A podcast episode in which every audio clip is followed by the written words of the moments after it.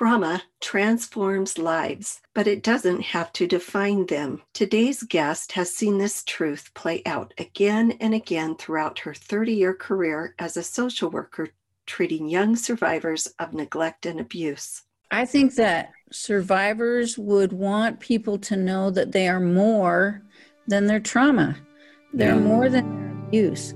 Their abuse is Good. something that happened to them, but it's not who they are. I'm Michelle Welch from Utah Women's Walk, and this is Legacies, a podcast dedicated to preserving the inspiring stories and wisdom of Utah women. Joy O'Banion is the Director of Strategy at Orem's Family Support and Treatment Center, where she served as the Executive Director for 25 years. She has a master's in social work and sociology. Adam Welch, who serves on the board of directors for Utah Women's Walk, spoke with her in 2020. Let's start at the very beginning. Where you came from and where you were born, and what was like life growing up for you? I was born in a small town in northern Wyoming called Powell, Wyoming. I lived there for the first six years of my life. It was such a great time. My grandparents lived on a farm outside of Powell. The place where I grew up was Billings. So I consider myself from Montana, and it's a little bit hard for me to have Utah plates on my vehicles. right. Is there anything that you look back and think of maybe certain experiences that maybe helped steer your life's work that kind of affected you growing up? I turned eight in 1968. So that tells you how old I am if you do the math, mm. right? And that year was it, it was a really interesting year. First of all, Helen Keller died. And when I don't know if it was my first or second grade class, but our teacher read the story of Helen Keller to us. They announced it on the radio, and my parents were talking about her and how how much good she had done in the world. Yeah. In spite of being deaf, blind, mute. The next thing that happened was Martin Luther King was assassinated. Hmm. And that affected me. And then Robert Kennedy was assassinated. Yeah. And as I compared Helen Keller and the good that she had done versus how is it? I mean, my eight year old mind questioning how is it that we can live in a world where we kill people? And those experiences, I think, started my social work. How can we hurt each other this way? Right. And then when I was 10, a couple years down the road, one of my great grandmas was in a nursing home, and we used to always visit her on Sunday afternoons. I had a blue dress on, I remember really well.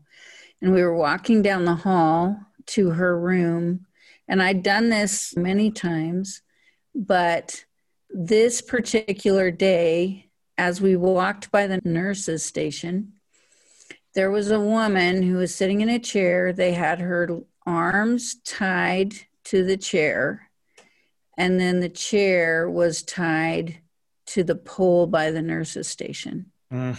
And all she could do was just circle that pool. But as she did that, people walked by her. As I've looked back on that as an adult, I've thought, okay, so she was probably a wanderer, and so they were probably trying to keep her safe but why are we doing it in a way that is also degrading to her right yeah and that experience had a very powerful impact on me in terms of we need to treat people with dignity and respect. I think social work's in my blood, Adam. I think social justice is part of my DNA. I remember as a teenager imagining myself as a therapist. I didn't know what social work was at the time, but I imagined myself being a therapist. That same dad of mine kind of at one point in an effort to protect me said you care too much those hmm. aren't exactly what those aren't his exact words but that's what he was saying And I listened to that. And so I wasn't sure if therapy was the right way for me to go. And so I did sociology instead. Yeah. And I had a mentor who said, You should go on for your PhD. And I said to him, If I do, it's going to be in marriage and family therapy. I'm going to do therapy if I go on. Yeah. And then I started working at the center and I found out that what I really needed was a master's in social work. And so after I'd been at the center for about four years as the director, I went part time and did a master of social work so that I could do therapy. Hmm. And here I am 31 yeah. years later at the center, and it's been my life work. What sources of strength do you have, or like how do you keep your bucket full, so to speak, as you invest time and attention to all the different people that are just coming to you in turmoil? It's like walking on sacred ground when somebody opens their heart. Yeah. To walk that journey with them, it's so important to remember they're inviting you into their life, into their heart, into their mind. And that really is sacred work. And so I do believe that having a spiritual connection is really important in being able to hear what they're saying, not just hear their words, but hear their message and hear their heart. And so that's helpful to me to remember that and to do my own work in terms of being prepared for that. I am lucky, I'm blessed, I'm fortunate to have a group of comrades in arms.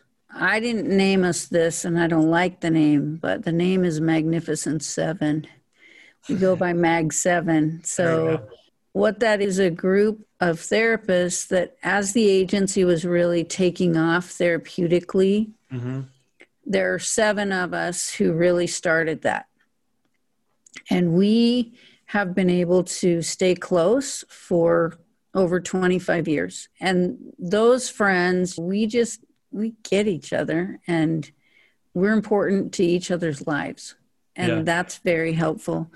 It's also helpful to be connected to my family. I don't have kids of my own, but I'm pretty connected to my nieces and nephews and now yeah. to their kids. And being around, this is going to sound weird, but being around kids who aren't traumatized. Yeah can be helpful to remember oh, yeah, not every kid in the world is traumatized. What do you think is maybe one of the, the most rewarding concepts or elements of your job and, and why is it the most rewarding? It is so cool to watch people become who they're meant to be. Yeah. And a lot of people, adults especially, who've been traumatized, have forgotten who they are. Hmm. And as they rediscover that, it's such a powerful experience. So that's really cool. Yeah. It's also an amazing thing to watch kids whose parents have hurt them. Yeah. And maybe their rights have been terminated and now they've been adopted.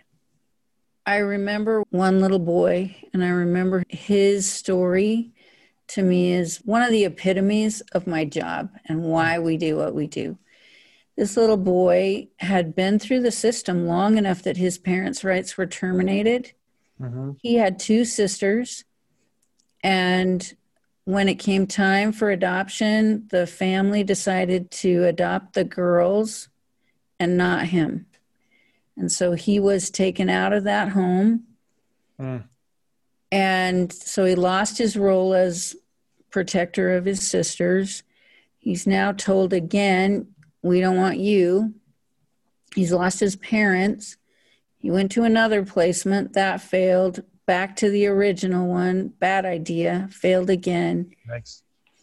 When he got to the family that ultimately adopted him, he looked like a concentration camp kid. His stomach was descended, He hoarded food. He was skin and bones. Even though he'd been in the system for 18 months, that's what he looked like. Yeah. My personal feeling is because, yes, he got food, but that's all he got. He didn't get the emotional support that he needed. He happened to be half Native American. And the foster dad, his who became his dad, was also half Native American. And he started taking him to powwows and teaching him about his heritage and teaching him to dance. And he came to therapy with me. And at seven months, when this couple adopted him, he had grown seven inches. Oh, wow. That's seven inches in seven months. Jeez. To me, he's the representation of those studies that they did in orphanages long yeah. ago, where half of the kids they fed and half of them they fed and they held them. And those that they fed turned their faces to the wall and died. Mm. And those that they held lived. Yeah. Now, I want him to do more than live. He's an adult now. Right. And he thrives. I want our kids to thrive. And and so being part of that is very rewarding. And and it's just such a cool experience. I had one of those last night when I saw a little kid who had been traumatized and I saw her bright. Yeah. Her eyes shine. She's happy. She's thriving. And I shared that with Stuart today. Mm. He was super excited. yeah, one of my Mag 7 friends said, People will say to him, Why would you want to do this? This is such hard work. And he says, Why would you not? Yeah. Why would I not want to be part of this work? Because it's amazing. So you mentioned earlier about Helen Keller and Martin Luther King Jr., and at the very beginning, also about your grandparents. But are there any other women or men or anybody that you looked up to as a child growing up and you know family members or anybody else and the second part of that is why did you look up to these people or was there certain qualities that you'd admired in them so i would say that my maternal grandmother is probably growing up was my biggest hero not because she had a large station in life, but she sent me a message when I was very young that I mattered. And that message created in me, I think, what we want to create in everyone, and that is that you are important, you matter. Yeah. And people who get that message, as we talk about trauma, they're able to heal. Yeah. Those who don't have that, don't have somebody in their life who sends that message to them, they it's much much more difficult for them. Yeah. So I credit her with sending me that message that I mattered. I do. First of all, in terms of my job, yeah. I believe we're obviously not there in our society. We have a long way to go. But I believe that everyone has the right to a happy, healthy life. Yeah. And that has created in me a desire to provide that for as many people as I can. Dignity and respect. You yeah. heard me say that earlier. Dignity and respect is really important. Do you have any advice that you would share with women? First of all, get an education. Please get an education. It doesn't necessarily have to be a four year degree, it doesn't have to be a master's degree, but it's important for women to be educated. One, because if you find yourself in a situation where you need to support yourself, support your kids, have something that, that can provide you with that opportunity.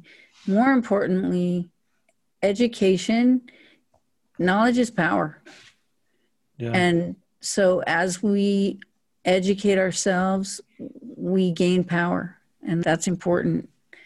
I also would say take care of yourself. Take care of yourself physically, take care of yourself emotionally, take care of yourself spiritually, take care of yourself socially, those four quadrants, right? Yeah. We as women are really good at taking care of other people. We're not always so good at taking care of ourselves. It's important to take care of ourselves yeah. while we're taking care of other people. And it can be such a small thing. You know what the end is going to be. So live your life with integrity. I learned this from my grandpa. I watched him move water with a shovel, right, when he was irrigating. Yeah. With integrity. He did it to the best of his ability, and his fields were green.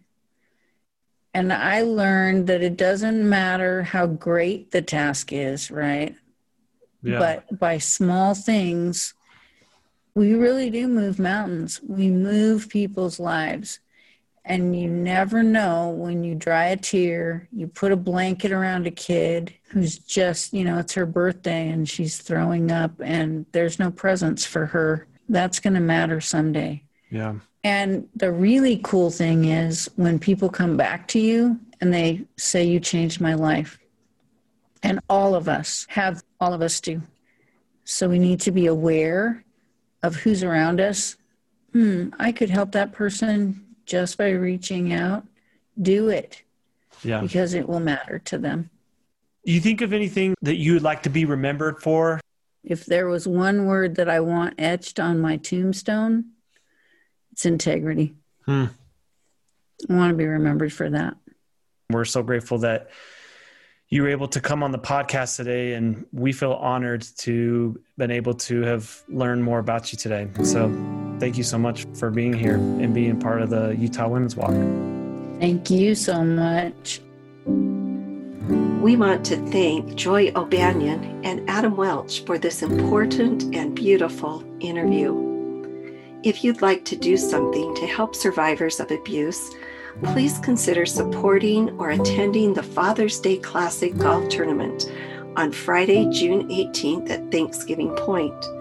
It's a great way to celebrate Father's Day as well as support a worthy cause.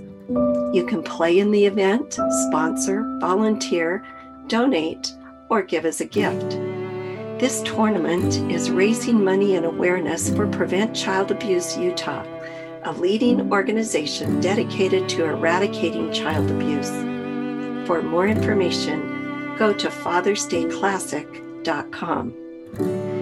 If you'd like to listen to the full interview with Joy O'Banion and other remarkable Utah women, visit utahwomenswalk.org. Thanks to our writer and producer, Tamara Kemsley, our editor, Ron Cool, and Catherine McIntyre at the UVU Library George Sutherland Archives. A special thanks to our supporters Denise and Alan Alexander, Shauna Duke, Roman and Ann Takasaki, and Julie Bagley. Thanks again for listening to today's episode of Legacies.